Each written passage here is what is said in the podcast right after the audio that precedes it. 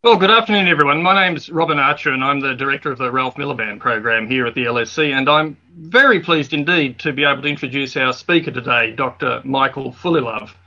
Michael is the executive director of the Lowy Institute, a highly influential think tank based in Sydney, with a special focus, I think it's fair to say, on international relations, especially in the Asia Pacific region. I think all of our fates are going to um, be affected by what happens in that region in the coming period. Well, he was a student um, both in Sydney and in Oxford, and he went on to serve as a policy advisor to Labor Prime Minister Paul Keating. And he has ongoing roles in a number of other uh, prestigious think tanks, including the Brookings Institute in Washington, the International Institute for Strategic Studies, um, nearby to us here in here in London.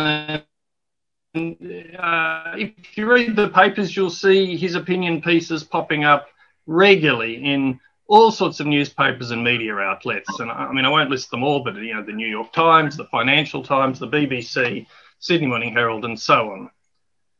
Michael's also published a number of books, um, including one on great political speeches and another a prize winning study of the Franklin Roosevelt administration on the eve and just at the beginning of the Second World War.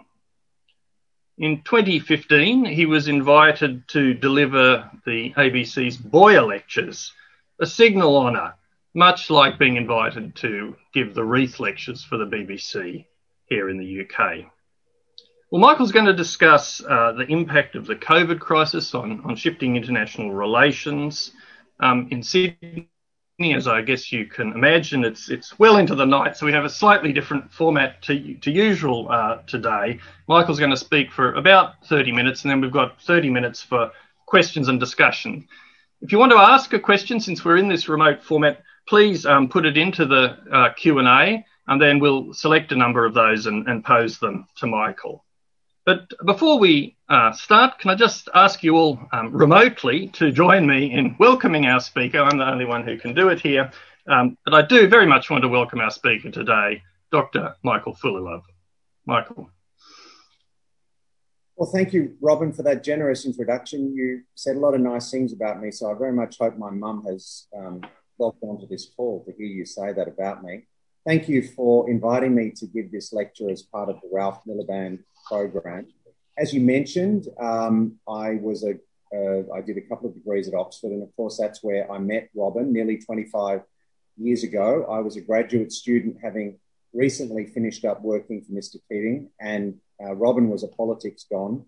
And Robin, I well remember our rolling informal seminar on Australian politics uh, at Oxford, and frankly, I was de- delighted to find someone who cared. So Robin was very important to me at that time uh, about sort of um, expressing interest in, in, in Australia. Of course, Robin maintains his interest and involvement in Australia, writes about Australian history, contributes to our national debate, even though he has lived in the United Kingdom for a long time.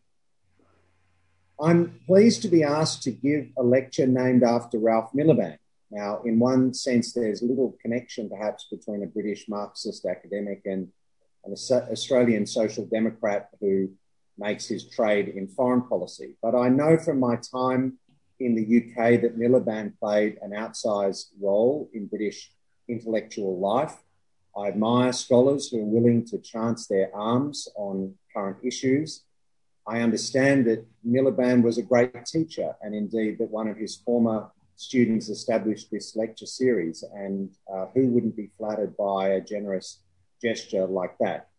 Um, Ralph Miliband and his wife Marion also obviously ran a good politics nursery at home, producing two remarkable sons. And I declare an interest, Robin. David Miliband is a friend of mine and someone whose work in politics and at the International Rescue Committee I very much admire. And I hope, actually, speaking personally, that David will have the opportunity to make another significant contribution to British public life in the future. Today, uh, Robin, you've asked me to, to address three topics.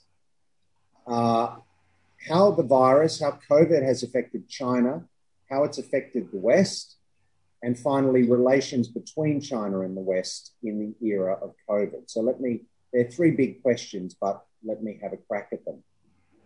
First of all, let me start by talking about how China and China's international persona has been affected by the virus. It seems to me that COVID is like an X ray. It shows up the healthy and the unhealthy parts of the body politic.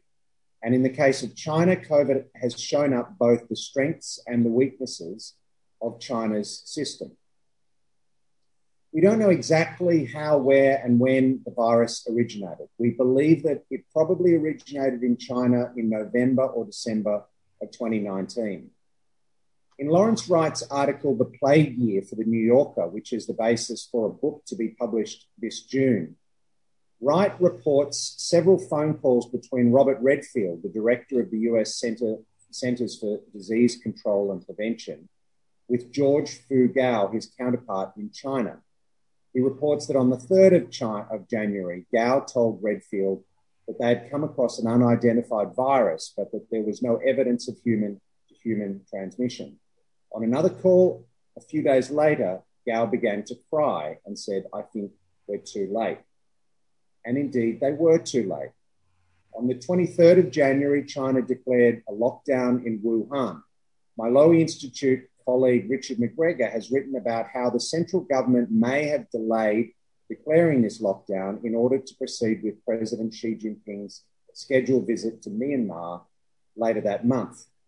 The lockdown was declared the day after Xi returned to Beijing, but by then the virus had already spread to a number of other countries.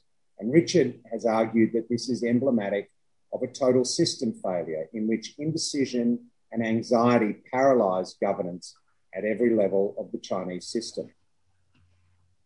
These early failures reflect poorly on China's system of government. Information and time are invaluable assets during a pandemic. If the, if the pandemic had, if the, the virus had been identified earlier, if the lockdown had been declared earlier, it would have given the world more time to react and to prepare for what, for what lay ahead. This lack of transparency, of course, is baked into the operations of the party state, and it contributed to the spread of the virus from Wuhan to the world. Now, on the other hand, once the central government was seized of the threat posed by COVID, it was remarkably effective in containing and controlling the spread of COVID at home in China. The Chinese government took drastic measures Police welded buildings shut in Wuhan to enforce the lockdown. All 11 million residents of Wuhan were tested for COVID in less than three weeks. China went on to, to test more than 9 million residents of Qingdao within five days. Again, let me quote my colleague Richard McGregor on China's pandemic response without the need for any messy democratic debate about civil rights or so forth. The government was able, virtually overnight, to lock down more than 700 million people in residential detention.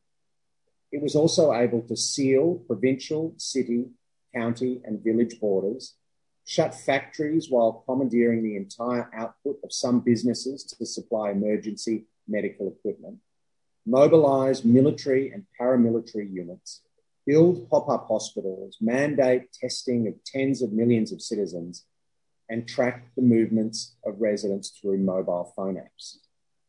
Now, this had impressive results, especially compared to the horrors that we're seeing in India, for example, where the deadly second wave of COVID is currently engulfing the other Asian superpower, a potential rival of China. India is literally gasping for air. Um, this week, I, ha- I, have a podcast, Robin, the director's chair. I hope you don't mind my plugging it. And this week on the director's chair, I interviewed Dr. Samir Saran, the head of the Observer Research Foundation, a leading Indian think tank. And he described this crisis, the, COVID crisis in India, as one of the toughest battles that the country has fought since its independence. So the virus revealed the Chinese system at its best and at its worst. I might, I might say the party state doesn't like to be seen at its worst. It likes to be seen at its best. It has reacted very poorly to scrutiny of its COVID record. Australia was the first nation to call for a coronavirus inquiry in April last year. The following month, Australia and the EU co sponsored a motion at the World Health Assembly to set up an independent inquiry into the origins of and the international response to the coronavirus pandemic. Now, you might think that an inquiry into the origins of a global pandemic so that we can learn lessons and help to prevent a future pandemic, you might think that's a good idea. China did not. China has responded to that call and to other supposed Australian provocations by imposing sanctions on our exports to China, including barley, wine, cotton, timber, and coal. Now, I said earlier that China has been very successful at containing the virus, and that has allowed China's economy to rebound quickly. Since it recorded negative GDP growth of 6.8% in the first quarter of 2020, China has subsequently recorded four consecutive quarters of positive GDP growth, including more than 18% in Q1 2021. Economics is the engine of international relations. Wealth enables you to do things, to develop capabilities, to attract friends. And we have seen during the pandemic that China's offerings have proven attractive to many around the world. China has provided considerable medical assistance to other nations. It's the primary uh, funder of, of infrastructure finance, although that has decreased, as you would imagine, during the pandemic. China has provided considerable medical assistance to other nations. It's exported over 200 million vaccine doses to other countries. So, in some ways, China has strengthened its position during the pandemic. And yet, although it's hard to predict, it does seem to me that when the crisis is finally over, with armies of dead and a battered global economy, it's hard for me to believe that the world will completely forget that China's governing system also allowed the virus to get out of hand initially and to spread to all four corners of the earth. So that's China and the virus. Let me turn to how COVID has affected the West, and let me start with America, the leader of the free world. The United States' initial response to the pandemic was shocking. Donald Trump's America was already self isolating before the coronavirus pandemic, of course sloughing off allies, and stepping back from the world.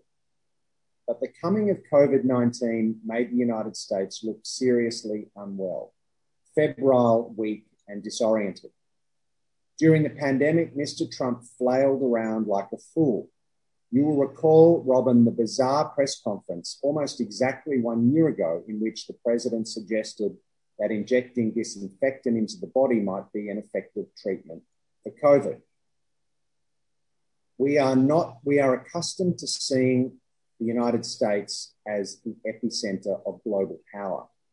Now, America had become the epicenter of global disease and the epicenter of global foolishness. Now, Mr. Trump gets a poor grade for his performance, but the truth is the broader US response to the coronavirus pandemic was also unimpressive exposing awful frailties in the US system. The reasons for this failure include poor state capacity, excessive individualism, the lack of universal health care, and the hyper partisan political culture. America had a bad year. But if history has taught us anything, it has taught us that one should never count the United States out. And there have been many instances where America has recovered from adversity after the Depression, Pearl Harbor, the Vietnam War, and 9 11. America is good at confounding its critics and surprising even its friends. At the election last November, America course corrected, and Americans elected a new president, Joe Biden. I would say the Biden administration is off to a very confident and composed start. President Biden wants to approach the world, in the words of National Security Advisor Jake Sullivan, from a position of strength. That means two things effective governance at home and adroit alliance management abroad. Within two months of taking office, President Biden had passed a $1.9 trillion stimulus package through the Congress, and he had achieved his goal of administering 100 million vaccine doses in his first 100 days in office. Nearly half of US adults have now received at least one vaccine dose, and this week, President Biden announced a goal of providing seven out of 10 American adults with at least one vaccine dose by Independence Day, the 4th of July. America's economy has begun bouncing back from the pandemic. America's GDP for the first quarter of 2021 grew by more than 6%. Not Chinese growth, but a good start. So, the United States started poorly in its response to COVID, but it's recovering strongly. I guess from a distance, we have seen a similar pattern in the United Kingdom. The once reliable and effective British state floundered in 2020. Prime Minister Boris Johnson initially refused to implement a lockdown, arguing that to do so would cause unnecessary economic damage. That lockdown, of course, was not imposed until, I believe, late March. In September, the government overlooked expert advice and refused to introduce a timely second lockdown. That would have to wait until, I think, November. So the pattern was uh, one of underestimating the challenge and undercooking the response. This was not what I expected, I have to say, of, of the British state. Normally, um, the British state is effective and it gets the mail through. It didn't get the mail through in 2020. By contrast, at least again seen from here, the vaccine rollout in 2021 has been a huge success. Uh, more than half of the population has received at least one dose. Uh, along with Israel, the UK has led the Western world in its vaccine rollout. It's been incredible, I must say, to see the speed, the community feeling, and the scale of this exercise. What about my own country, Australia? Overall, Australia has performed well during the pandemic. Being an island has given us an advantage, of course. It has allowed us to pull up the drawbridge. But it wasn't all good fortune.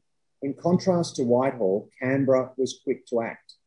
In short order, the government banned visitors from mainland China, introduced a mandatory two week quarantine for all travellers from overseas, and then ultimately closed the borders to all non residents and non citizens. Australia declared COVID a national pandemic on, 20, on the 27th of February, two weeks before the World Health Organization did so. More generally, Australian governments, the federal government, and also the state governments and territory governments have been very cautious about COVID, quick to enforce lockdowns, and even erect borders between the states. This has come at some expense to our individual freedoms. It's very difficult for me as an Australian to leave the country, very difficult for Robin as an Australian to come home. Um, our vaccine rollout has also been very slow. And yet, despite this, in our in Lowy Institute polling that we put out this week, uh, 95% of Australians think that the, that the government in Australia has handled the pandemic well. So, the second point I would make is that that, that the West uh, has the, the Western response to the pandemic has been variable. I think the sort of pub talk that authoritarian states have are better at responding to a challenge like uh, the virus is not completely true. I think both authoritarian states and democratic states can do well and they can do poorly. It's more to do with the character of the government, the decision makers, the quality of their decision making than the nature of the system. Um, finally, let me come to the third point that I, I, said I would talk about, and that is to try to bring these, these first two points together and talk about the relationship between China and the West in this era, which I'm sure for some time will be influenced, if not dominated, by COVID. The relationship between China and the West has deteriorated over the past half decade or more. Since the, the, the, accession of President Xi Jinping in 2012, China has moved away from its historical strategy of hiding its light and biding its time. Many analysts point to the 19th National Congress of the CCP in 2017 as the moment where China really shifted towards a much more assertive foreign policy. China has been much more forward leaning in the seas to its east and west, in its relations with its neighbours, and indeed in its relations with distant countries. Even before COVID, China was at daggers drawn with many of its interlocutors. Australia is one example of this, and it provides a good case study, increasingly a case study that, that uh, the world is looking at hard. Just under seven years ago, President Xi Jinping addressed the Australian Parliament to tremendous applause. Since then, the relationship has soured. Analysts differ as to whose fault this is. My own view is that the main reason, not the only reason, but the main reason why Australia's relationship with China has changed is that China has changed. Its foreign policies have hardened, the constraints it, that the central government has imposed on people within China have tightened. The government's willingness to accept criticism has completely disappeared. Australia has undertaken a number of steps in this period to protect our sovereignty, including banning Huawei and other high risk vendors from participating in our 5G rollout and introducing new foreign interference laws. For the Chinese, Australia's call for an international inquiry in April last year was just the latest in a string of provocations. Looked at it from Sydney. These were mainly reactions to overbearing actions on China's part. Now, over the course of the pandemic, I've discerned two important developments in the relations between the West and China. First, there is now an increased willingness by democratic nations to push back against China, whether it's on sovereignty issues or human rights issues or other questions. This trend is uneven, but it's real. You see it in formal declarations by parliaments and assemblies and governments that China's actions in Xinjiang towards the Uyghurs, for example, constitute genocide. You see it in the British government offering a path to British citizenship to Hong Kongers. You see it in, in increasing numbers of Western countries locking Chinese vendors out of their 5G networks. Secondly, there's been a further strengthening of ties between like minded countries. We see much more coordination between these nations. You see it at the government to government level, you see it between national institutions and parliaments, you see it even between think tanks. Just this week, uh, there was the G7 plus three foreign ministers meeting in, in London, which Australia's foreign minister attended. We've seen the Five Eyes intelligence grouping of the UK, the United States, Canada, New Zealand, and Australia start to assume a different character and start to release statements on um, policy issues, including the national security law in Hong Kong. Um, very soon, the Biden administration is set to host a summit of democracies with like minded nations. I certainly detect much more interest from European governments and think tanks in, the, in Australia and in the, the case of Australia's relations with China. Just anecdotally, I have a lot more think tank directors reaching out to me and asking questions about how, we, how Australia has responded to this challenge. We've seen the creation of an interparliamentary alliance on China comprising more than 100 parliamentarians from 20 democratic countries. You're also seeing closer cooperation between Asian democracies. For example, Australia has substantially thickened its relations with both Japan and India. Uh, Prime Minister Morrison of Australia was the first um, foreign head of government to uh, visit Tokyo to meet the new Japanese Prime Minister, Prime Minister Suga, at the end of last year. And to date, I think he's been the only head of government to visit Japan because of the pandemic. Similarly, you see uh, Morrison and, and Mr. Morrison and Prime Minister Modi of India um, working very hard on that relationship. And the, the Indian Foreign Minister, Dr. Jaishankar, told me last year that, that of all the bilateral relationships of which he has carriage, he's most satisfied with the strengthening of the bilateral relationship between India and Australia. We saw a couple of months ago the first leaders' meeting of the Quad countries, the big four um, Indo Pacific democracies um, the United States, India, Japan, and Australia. Um, just a few years ago, it would have been unthinkable for those four leaders to meet for fear of provoking China. Now they're very happy to meet. They, they had a very ambitious agenda out of the first um, Quad leaders meeting uh, that was run virtually. And, uh, and they've all said they look forward to an in person leaders meeting later this year if that can be achieved. So, again, I've seen these two developments an increased willingness on behalf of Western countries to push back against China, and secondly, an, a, a, a, a, thickening, a strengthening of the ties between Western countries, especially in relation to China. Now, I think for the most part, these developments are positive.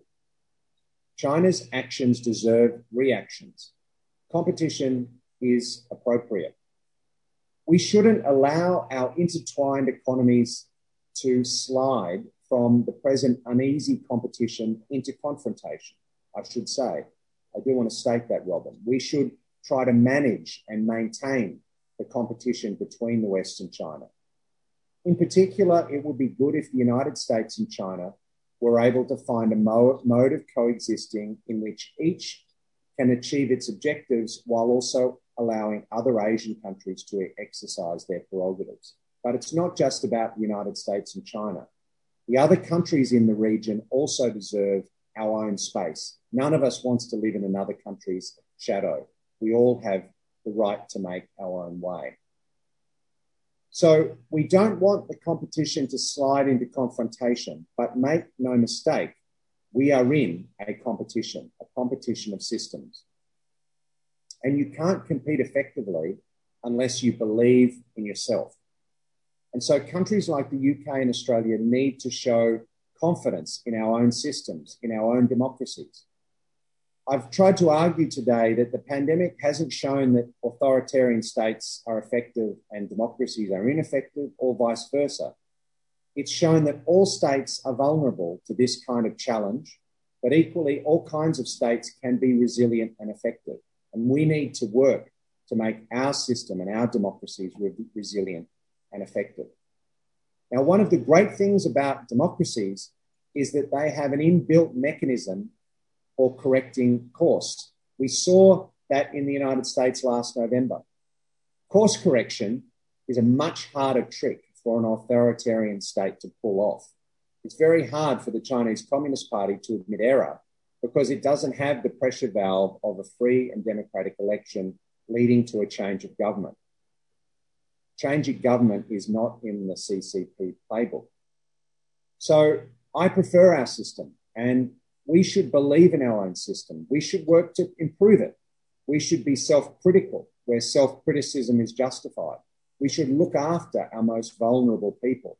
We should demand effective governance from our governments on COVID and other issues, and we should hold them to account when they don't provide effective governance.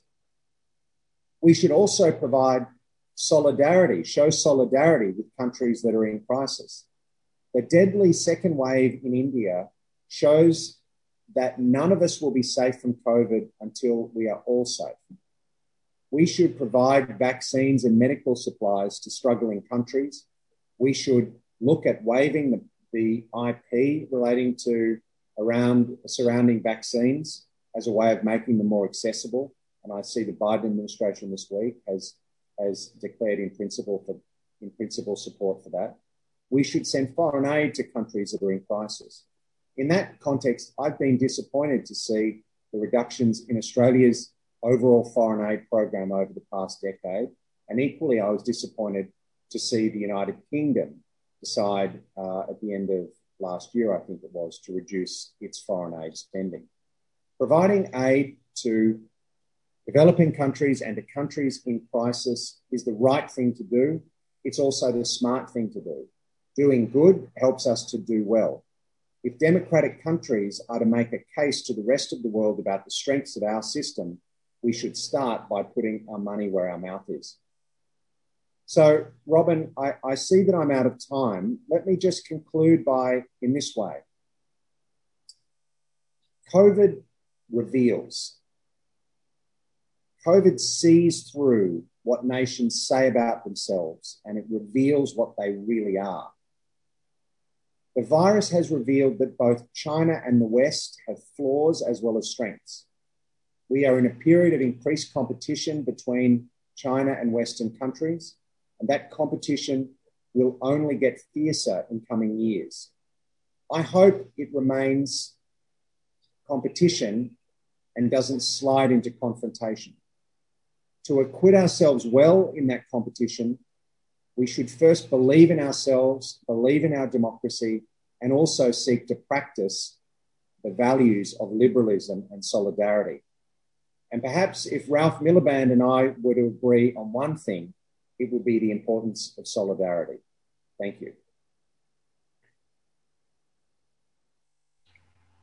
Thank you very much, Michael. I'll just ask, start by asking you a question myself to follow up on what you were saying. I mean, your comments at the beginning talked about strengths and weaknesses, and you, you emphasised the the ease with which China was able to deal with the crisis because of its ability to leave questions of human rights aside.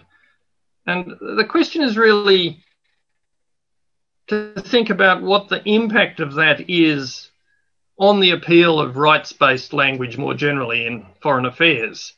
I mean, it's after all the case not just that China was able to do that, but also that the historically liberal countries that have been more successful, the Australians and the New Zealands, have been successful in the face of their commitments to rights. I mean, as, as you've just set out, it's about restricting movement, not letting people come in, and so on. So, isn't the language of rights in a bit of trouble given these developments, both in authoritarian and in more democratic societies? And what do you think that means for the deployment of that language and its effectiveness in the coming period? Well, thank you. Um, look, I think you're you're you're definitely right that um, that governments around the world of both democratic and authoritarian character have limited the rights of their citizens to different degrees in order to try to keep them safe.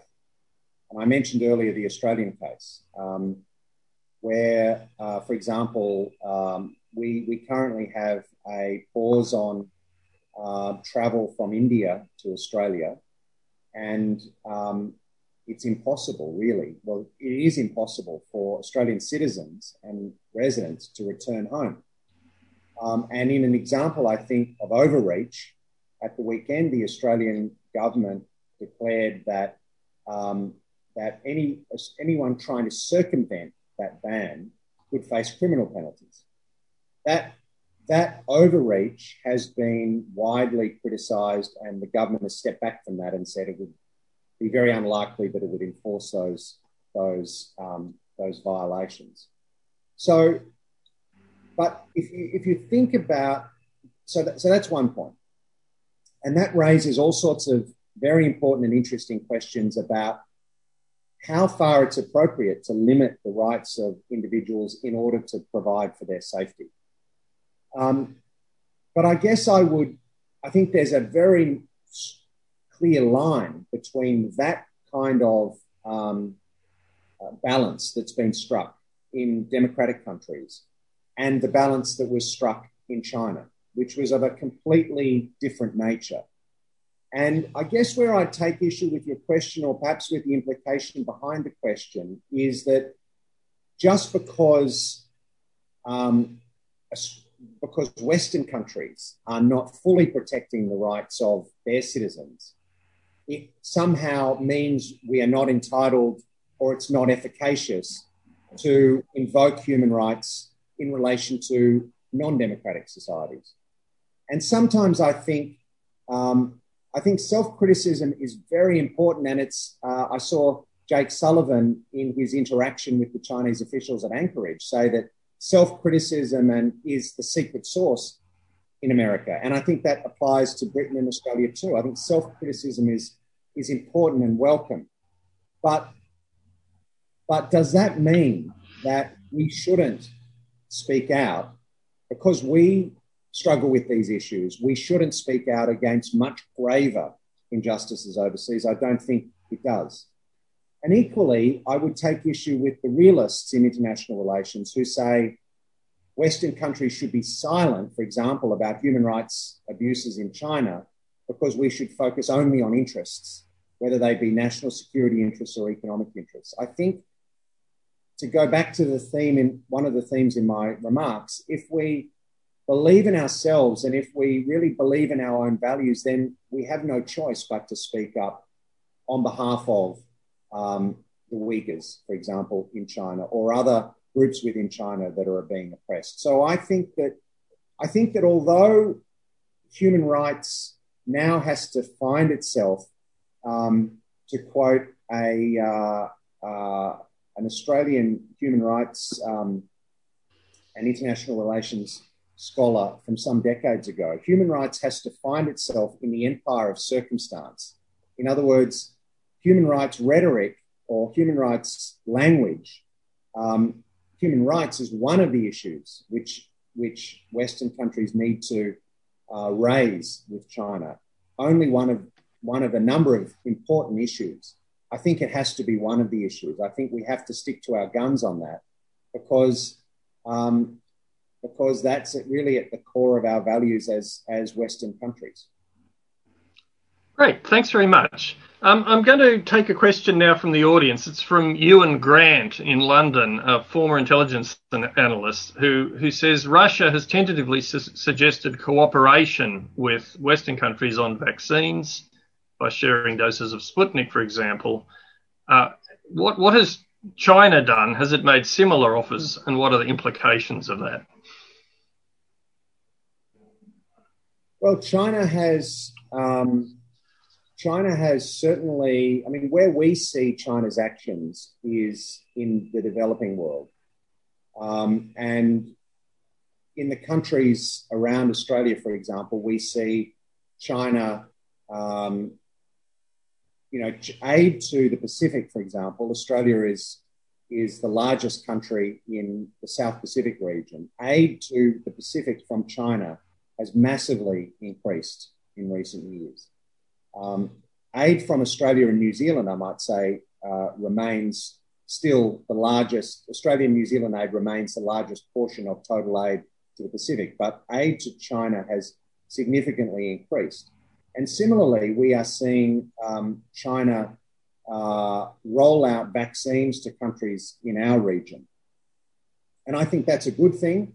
Um, and uh, I think we should get as many vaccines into the arms of people in Timor Leste or Papua New Guinea or Fiji or wherever. But um, my point, I guess, is that democratic um, countries need to be in that competition as well, um, because uh, that competition for geopolitical influence and for hearts and minds is underway right now. Um, you know, it was interesting uh, that the United States was quite slow off the mark in terms of distributing vaccines abroad. And a lot of the critics, even this year of the Biden administration, I've, I've heaped some praise on the Biden administration, but let me criticize them as well. A lot of critics said quite rightly that it was slow to distribute excess vaccines. Indians were quick to criticize um, the, the United States for being very slow to distribute medical supplies um, as well as vaccines to India. And many people said, or some people said, that that the United States was continuing with the America First um, uh, approach. Now, in, in some ways, that's understandable because, of course, all governments look after their own people first. But, but I think we do have to lift our eyes above the parapet. We have to recognize that this too shall pass. COVID at some point will pass. China's not going anywhere. We're not going anywhere. And Russia's not going anywhere. And so we need to continue to show solidarity, to provide support to countries in crisis. Um, Australia needs to do that to really step up in Southeast Asia and the Pacific, and the same for other Western countries, so that we can, um, so that we can uh, you know, so that we can compete effectively. Thanks. So I have another question here from Mohammed Hassan, an LSE alumni. Um, Mohammed asks Does the West and the US in particular need an alternative to the Belt and Road Initiative to dislodge relationships China is developing with countries in Asia? He cites Pakistan in particular, Africa, and the questioner mentions Zambia and Nigeria, and in Latin America. That would be great. I mean, there'd be, there's a couple of areas where it would be terrific if the West could come up with its own approach. Um, infrastructure finance is definitely one of them. And there have been a few kind of milk toast attempts um, on behalf of the Americans and the Japanese and the Australians and others.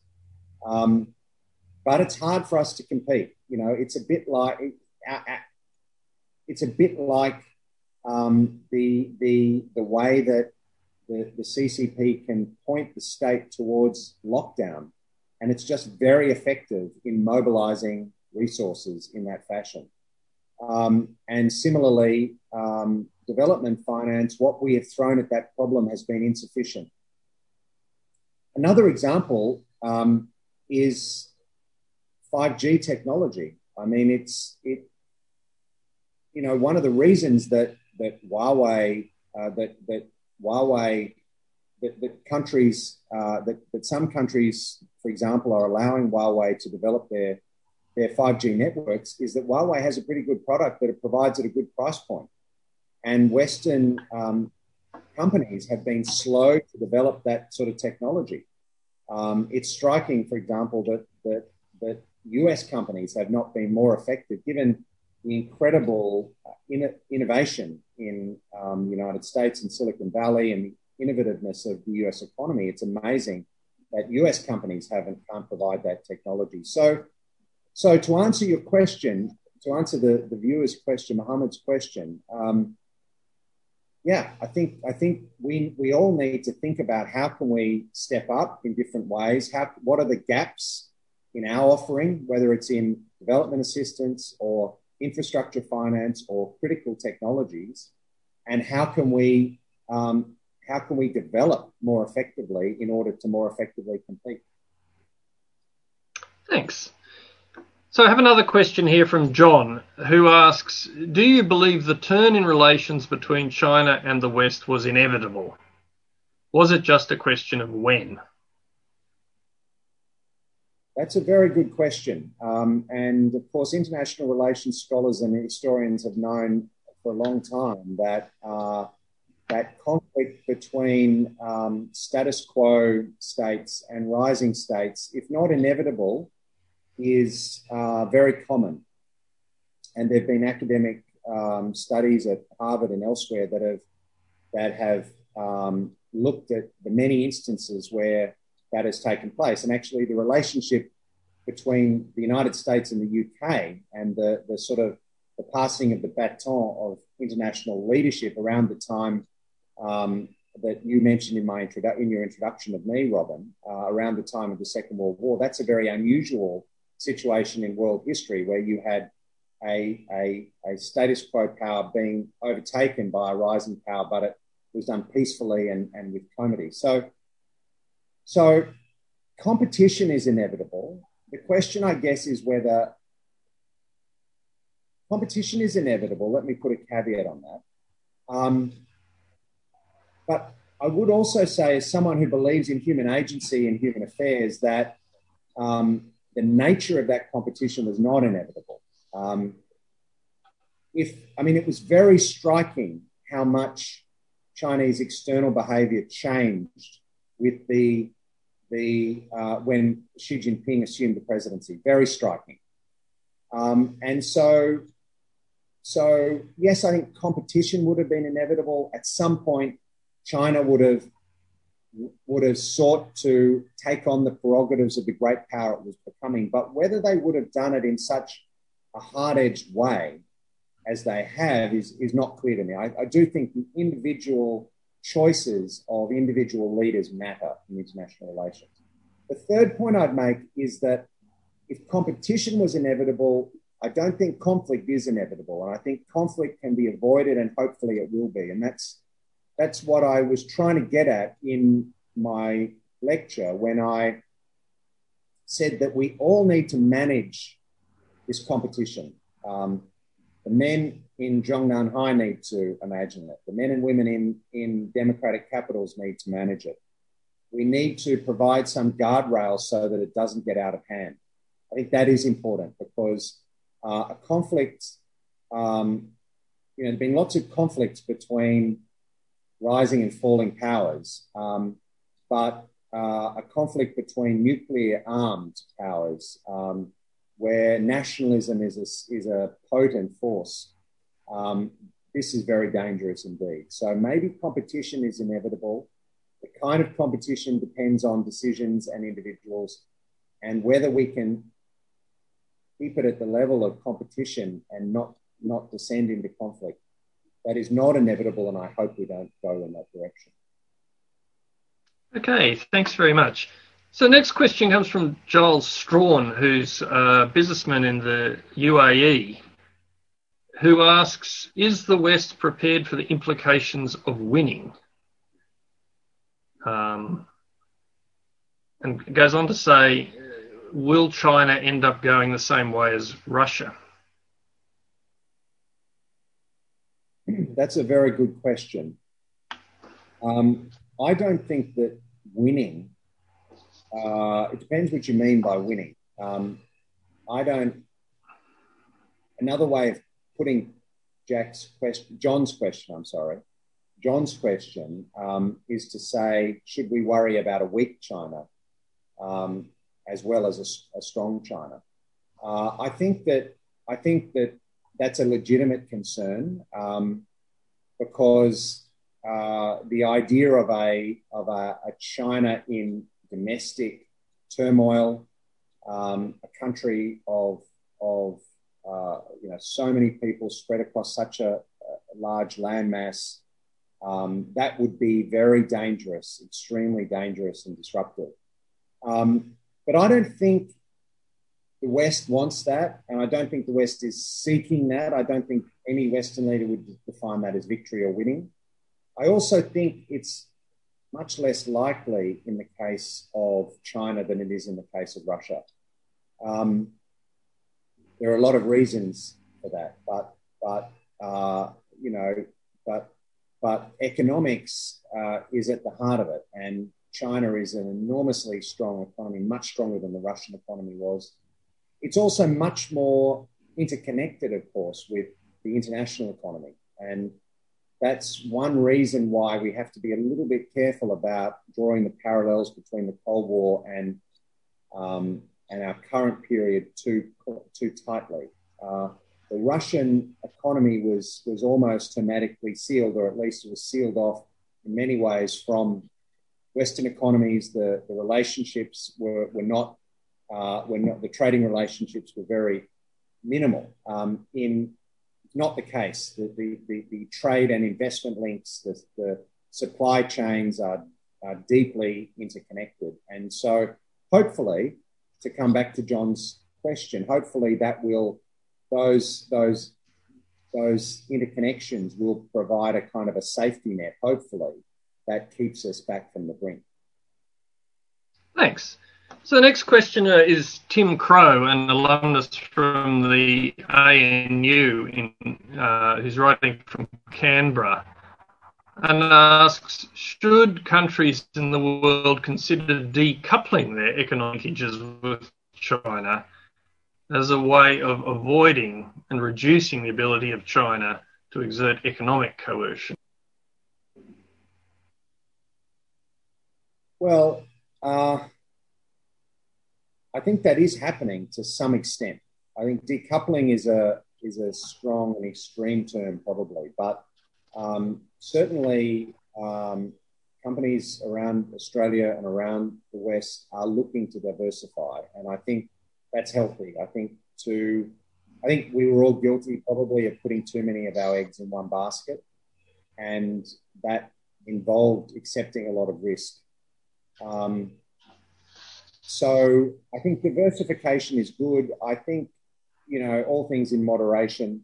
Um, I think decu- trying to decouple so that we are really kind of parallel worlds, I think that contains within it a lot of um, risk as well.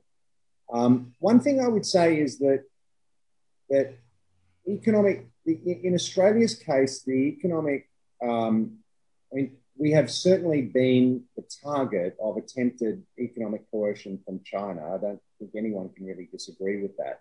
Uh, even today, China um, formally uh, dissolved a strategic and economic strategic dialogue between Australia and China that involved, you know, at the finance minister level. It had been sort of um, uh, in hiatus, but they sort of formally dissolved it.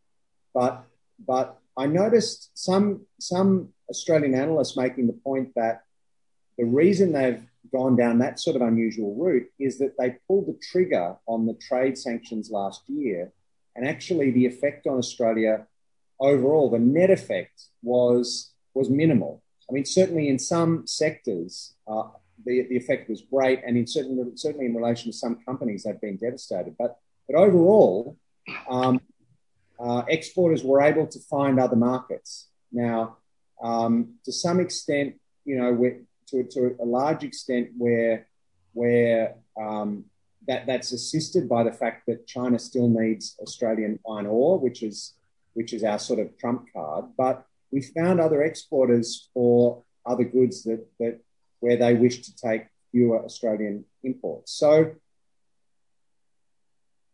economic coercion is real and the attempt certainly has been made. To date, Australia has been more resilient than many people, including many Australians, many Australians expected. And so that's perhaps a, a positive note that rather than sort of decouple, um, intelligent diversification can provide quite a bit of protection from attempted economic coercion.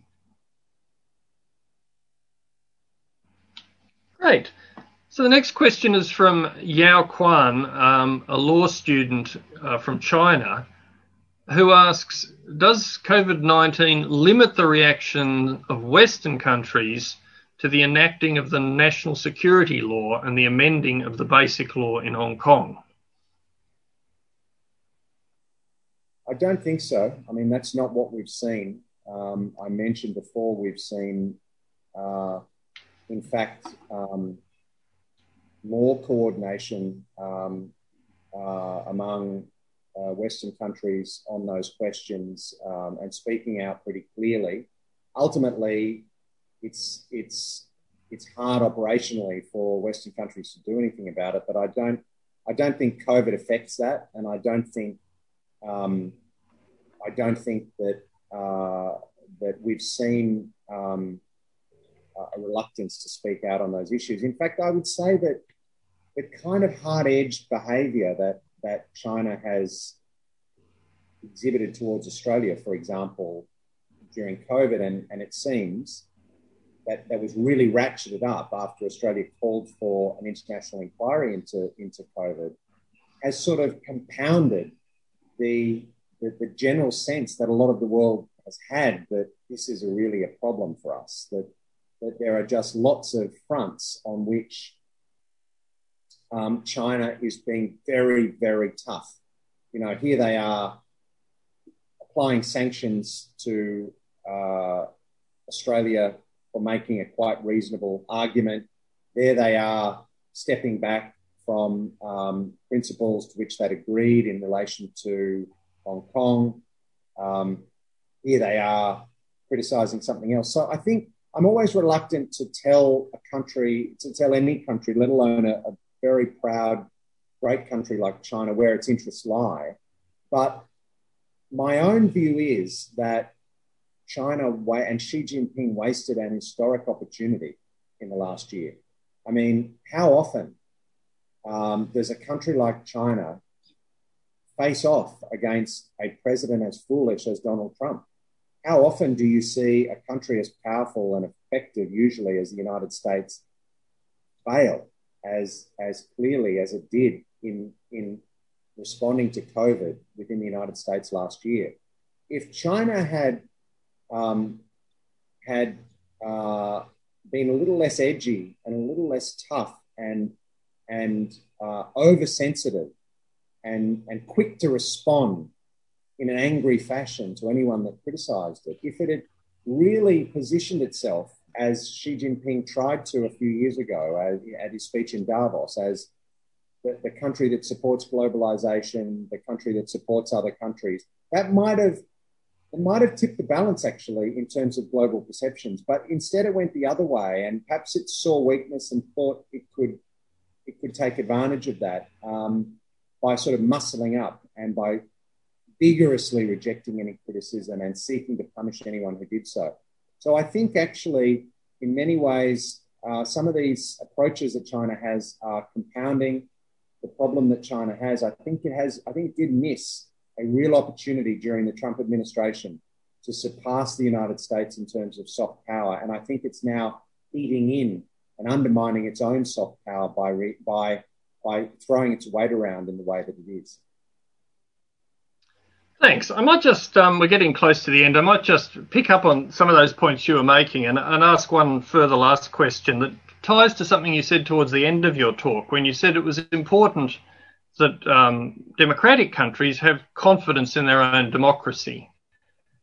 And, and I just want you to reflect on that a little bit further and how it bears on international relations and the audience for countries who are maybe neither China nor the West.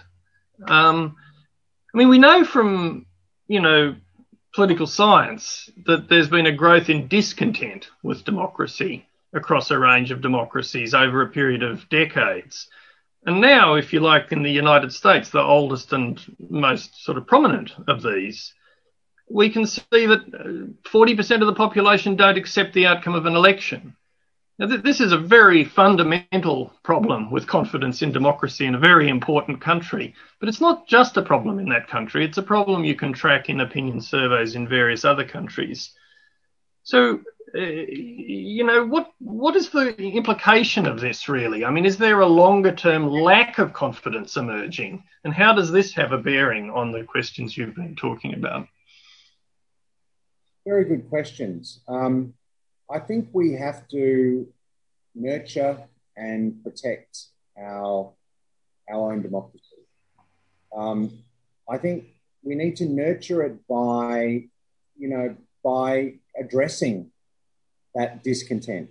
Um, I think the United States is a bit of an outlier. I think that uh, I take your point that that you can track this. Indeed, in Australia, Lowy Institute polling showed a few years ago that younger Australians uh, were not that impressed by democracy. But interestingly, that number has declined over the last couple of years. Interestingly and thankfully. Um, I think the United States is a special case. It's such a big country. The extremes are so wide. And Donald Trump, to get back to the earlier theme about the role of individuals, I mean, Donald Trump um, did violence to American democracy, the American system. I mean, his followers did violence to the Capitol he he he, he did did certainly temporary, I hope not permanent damage, violence to the Republican Party, the grand old party. Um, so I think we need to nurture our own democracy. We need to we need to work out what is the root cause of that discontent. Uh, we need to address those causes, but we also need to speak up for democracy. It's somehow sometimes in democracies it we're very quick, as I mentioned earlier, to criticize ourselves, and, I, and that's good, and that's the secret sauce that Jake Sullivan talked about. But but I don't like it when we we we we we lose confidence in our democracy. Uh, I don't like it when we exaggerate the problems that we face. Um, I don't think we should do that, and I think we should we should those of us who have something of a voice should make the point that that our system, we believe, is superior to other systems. The second thing I said we should do, Robin, is protect our democracy. That's a much harder question, um, but it's a more operational question. Oh, sorry, it's, it's easier in a way, but it's harder in a way. And what I mean by that is that we have seen through the Russian intervention in the, in the US election and in other elections, but also um, we've seen it in very reputable accounts of Chinese interference in democracy, whether it's in Australia or in other democratic countries, this is a real thing we have to protect against as well. And that means taking it seriously, um, passing the kind of legislation that Australia passed that requires people who are acting on behalf of foreign governments to register so that we can bring sunlight and transparency to, um, to our political system because I think those, the, that's the best that's the best cure. So I don't under, underrate or underestimate the scale of the problem you you suggest. I think it's particularly important in the United States, and the United States is particularly important to the rest of us because what happens in the cockpit of global democracy affects us all. And so I'm willing on um, the Biden administration not only to succeed, but to win over um, its opponents, uh, at least to a point where they accept that the election was legitimate, the election result was, the election was fair, the result was legitimate, and that at least they accept that you have a government of goodwill that is trying its best on behalf of its people. Well, Michael, thank you very much. Thanks for, for your insightful observations. I, th- I, think it was particularly striking when you said towards the end that um, the relationship that you've been discussing, um, in a way, foreshadows a number of problems that are unfolding in the world. And you went on to point out that COVID has been a, a kind of an X ray in a way that reveals things, enables you to see through to some of the characteristics that have been fundamental.